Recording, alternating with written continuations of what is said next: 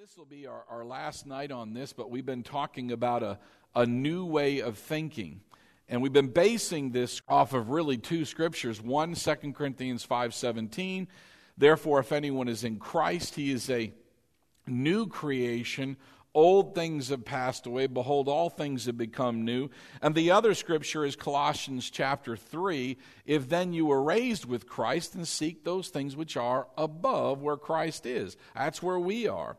Well, you and I are in Christ, and the old life is gone, and a new life has begun. That's real clear to us, right? We've heard that over and over and over. But again, we need to be reminded to think like the new man we really are. Go with me in your Bibles real quickly to Galatians chapter two.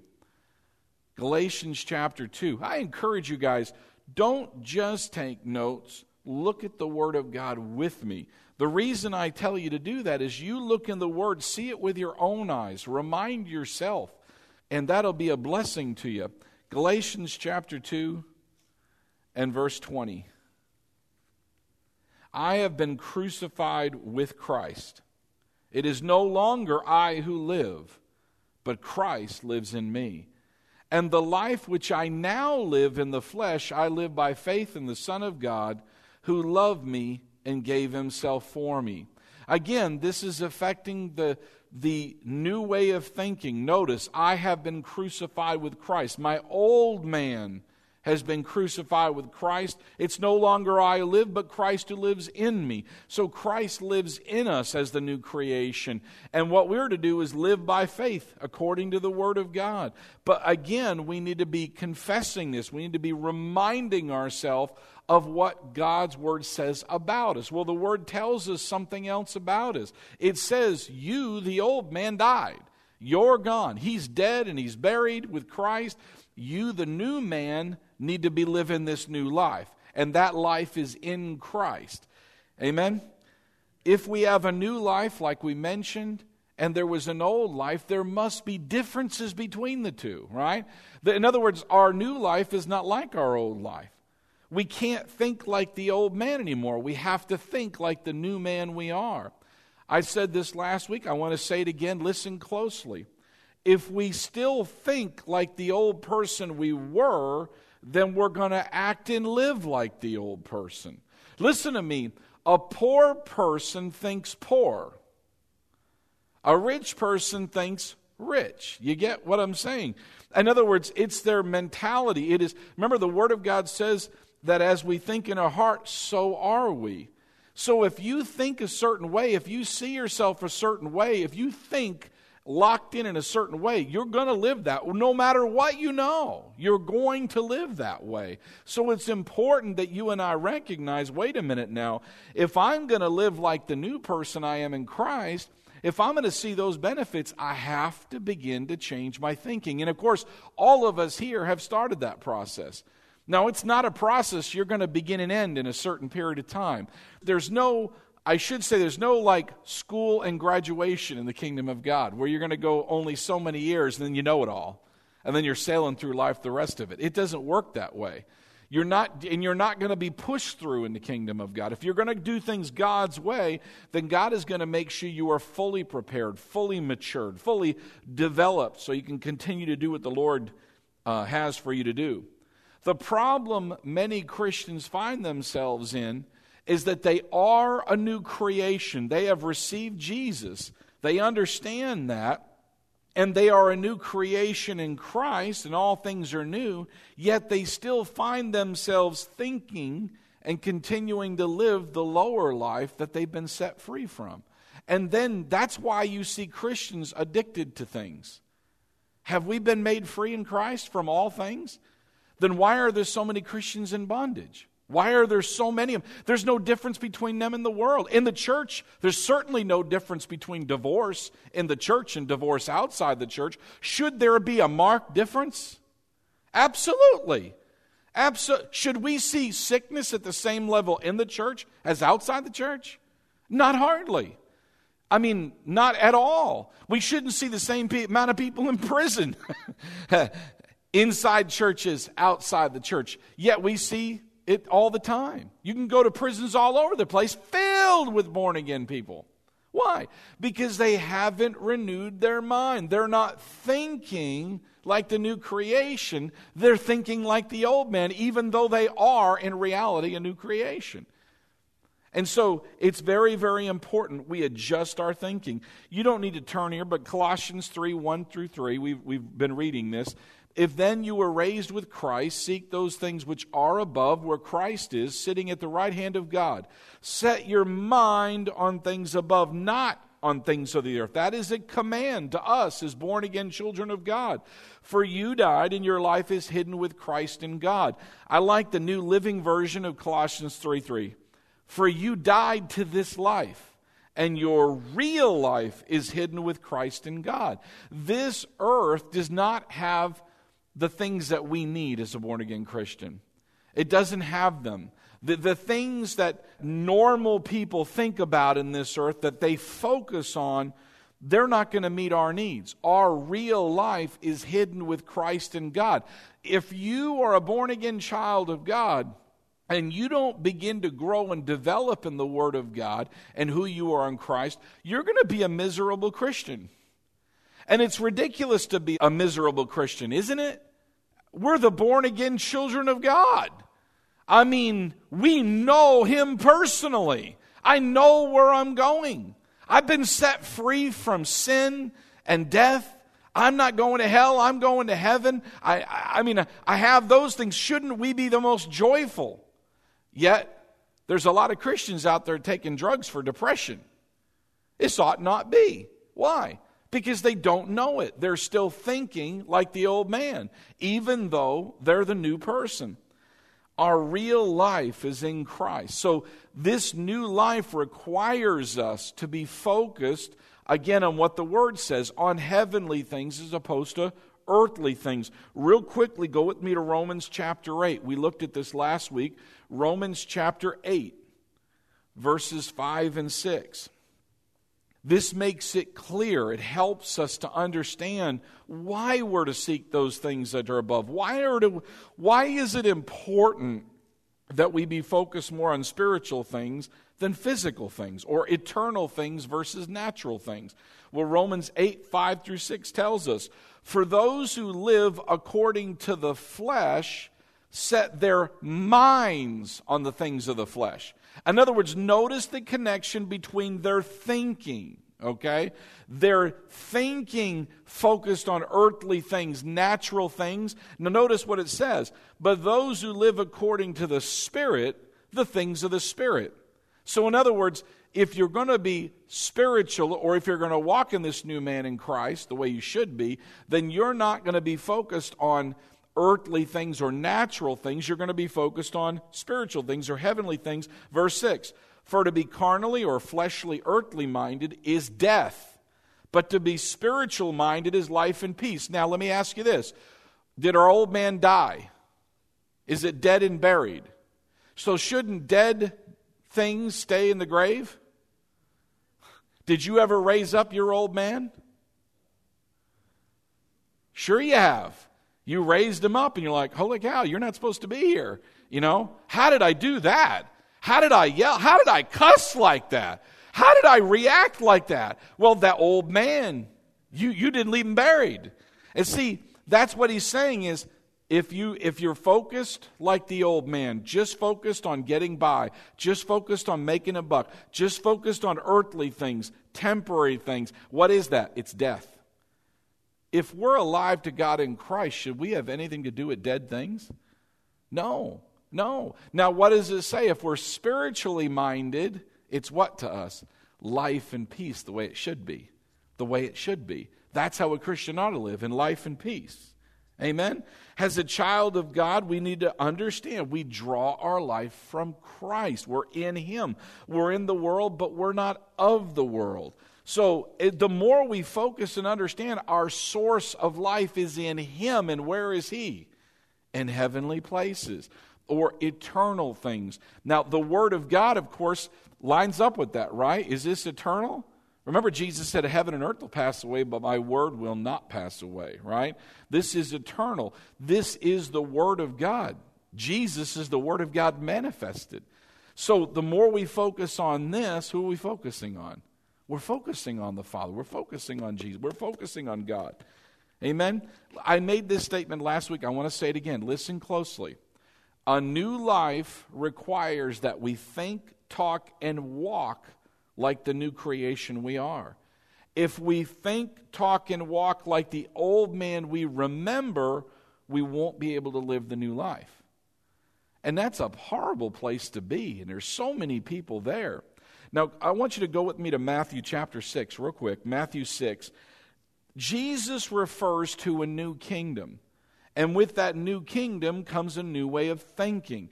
He's trying to show us how to focus more on spiritual things or eternal things than natural things. And he helps us here in Matthew chapter six. Again, quit looking at this scripture as just, this is how I get my needs met. Okay? Because a lot of people, that's the first thing in their mind when they see Matthew chapter six. They think about seek first the kingdom of God and his righteousness and all these things shall be added to you. In other words, your needs will be met. Yes, that's true, but I want you to see something more there. Matthew chapter six, let's begin with verse thirty-one. Jesus is trying to change our thinking, okay? Therefore, do not worry saying. Does what we say matter? Right? He's saying right here, do not worry saying, all right, what shall we eat, or what shall we drink, or what shall we wear? Verse thirty-two, for after all these things the Gentiles seek. Now stop right there and look at me. What are the Gentiles? Who are the Gentiles? Those are out, those outside the kingdom, okay? Those that would be like in our normal vernacular and the way we talk, those would be sinners. Those would be those outside of Christ, okay? Um, or the world, we could say, all right? Now, he's saying here, for after all these things the Gentiles seek. Everybody say seek. Now, what does seek mean? Seek is a very active thing, isn't it? It's, it's, in other words, what he's saying is this is how they live. This is how they seek. They, this is what their motivation is. Now, what is their motivation? Look here again. Therefore, do not worry, saying, what shall we eat? What shall we drink? What shall we wear? What are all these things have in common? They're temporal, right? They come, they go, they change. But what he's saying is the world simply seeks after what? Having their needs met, and if it, it, any better than that would be what? Having more than enough, or have it piled up, right? Have a bigger home, a greater vacation, right? Retirement to make sure everything's covered. I, I want more than enough in the bank so I don't have to think about it or concern myself. In other words, what are they working for? What are they living for? They're living for what? To meet their needs only. Their whole focus in life is about things on some level, correct? I mean, that is what's motivating them. You say, well, what about their, uh, their, their wife or their husband or their children? Well, yes, but what do they go to work for? To meet the needs of everybody else, right? To take care of them, to get more. What's, what's the thing we hear all parents say? I would like my children to have better than I had, right? One generation after the other trying to outdo the generation before and doing more stuff. But what does it all have in common? Every single one of it, or all of it, is temporary. It's not eternal. It won't last forever. It's just poof and it's gone, right? That's a mindset. And what we have to do as believers is get out of that mindset. That's what Jesus is saying. Now notice what Jesus says here. He says, for after all these things the Gentiles seek, for your heavenly Father knows you need all those things. How many know we need these things? All these temporary things we do need. I don't know about you, but I appreciate my car. I appreciate that it starts. I appreciate it's got air conditioning. I appreciate the fact I got money in my pocket so when I want to go grab something to eat, I can. Right? All these natural things we need. Does our heavenly Father know we need them? Right? Any good heavenly father would. He's, he's saying right here, I know you need these things, but notice what he tells us to do. Verse thirty-three, but instead like the world, don't be like them, but seek first the kingdom of God. Remember, the Gentiles seek something, don't they? And we are seeking something too. We're living for something too. But he said, but seek first the kingdom of God and his righteousness, and all these things, these temporary things, will be added to you. What does he want? He wants us living for something greater. He wants us living for something eternal. He wants us focused on something that makes a difference. He wants us, he wants to have a relationship with, he wants us to seek him. He wants us to get to know him and his word. And as we do that, the things that we need in this world will come to us. Who will provide them? Say this with me. Say, the Lord is my shepherd. I shall not want. See, he doesn't want us. Isn't it a waste of life for our entire life to be focused on something that will just go away? It, it's meaningless over time. When we could focus on things eternal. I can't take the bank um, book with me, can I? But I sure can take a person. Do you understand? What's an eternal thing? Spiritual things. You're spiritual. Saint or sinner, you're still spiritual. You understand that? That somebody's either going to go to heaven and be with the Lord, or they're going to go to hell. So he's saying, why are you focused just on these earthly things? That's not going to help anybody. Let's focus on the Lord. Let, let me help you here. Matthew six thirty-three in the Amplified. Listen closely. Everybody say, I'm listening. But seek. Now this is defining seek. But seek, aim at, strive after, first of all, his kingdom and his righteousness. Now what's his righteousness? His way of doing and being right. How do we get there? By his Spirit and through his word. We get to know him. That's what he's saying our life should be focused on. Then he said, then, everybody say then. Then, then all these things taken together will be given you besides. And in other words, God wants us to have a nicer home.